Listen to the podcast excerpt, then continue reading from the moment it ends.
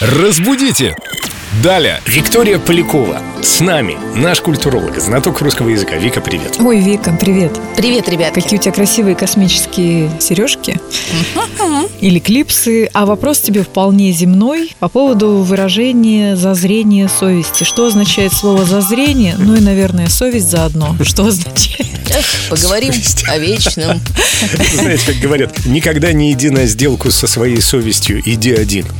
Это да. Давайте разберемся сначала с зазрением, потом уже с совестью.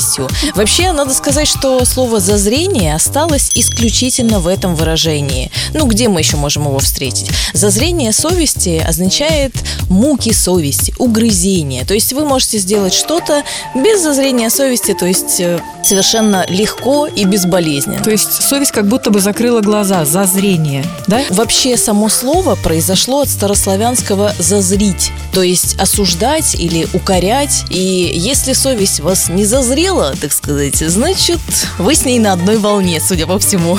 А еще ты обещала объяснить смысл слова «совесть». Не все понимают. А это очень жаль. Ну, вообще, э, чистая совесть – это признак плохой памяти. За каждым будет какой-нибудь грешок. Давайте каяться. По-моему, прекрасный призыв.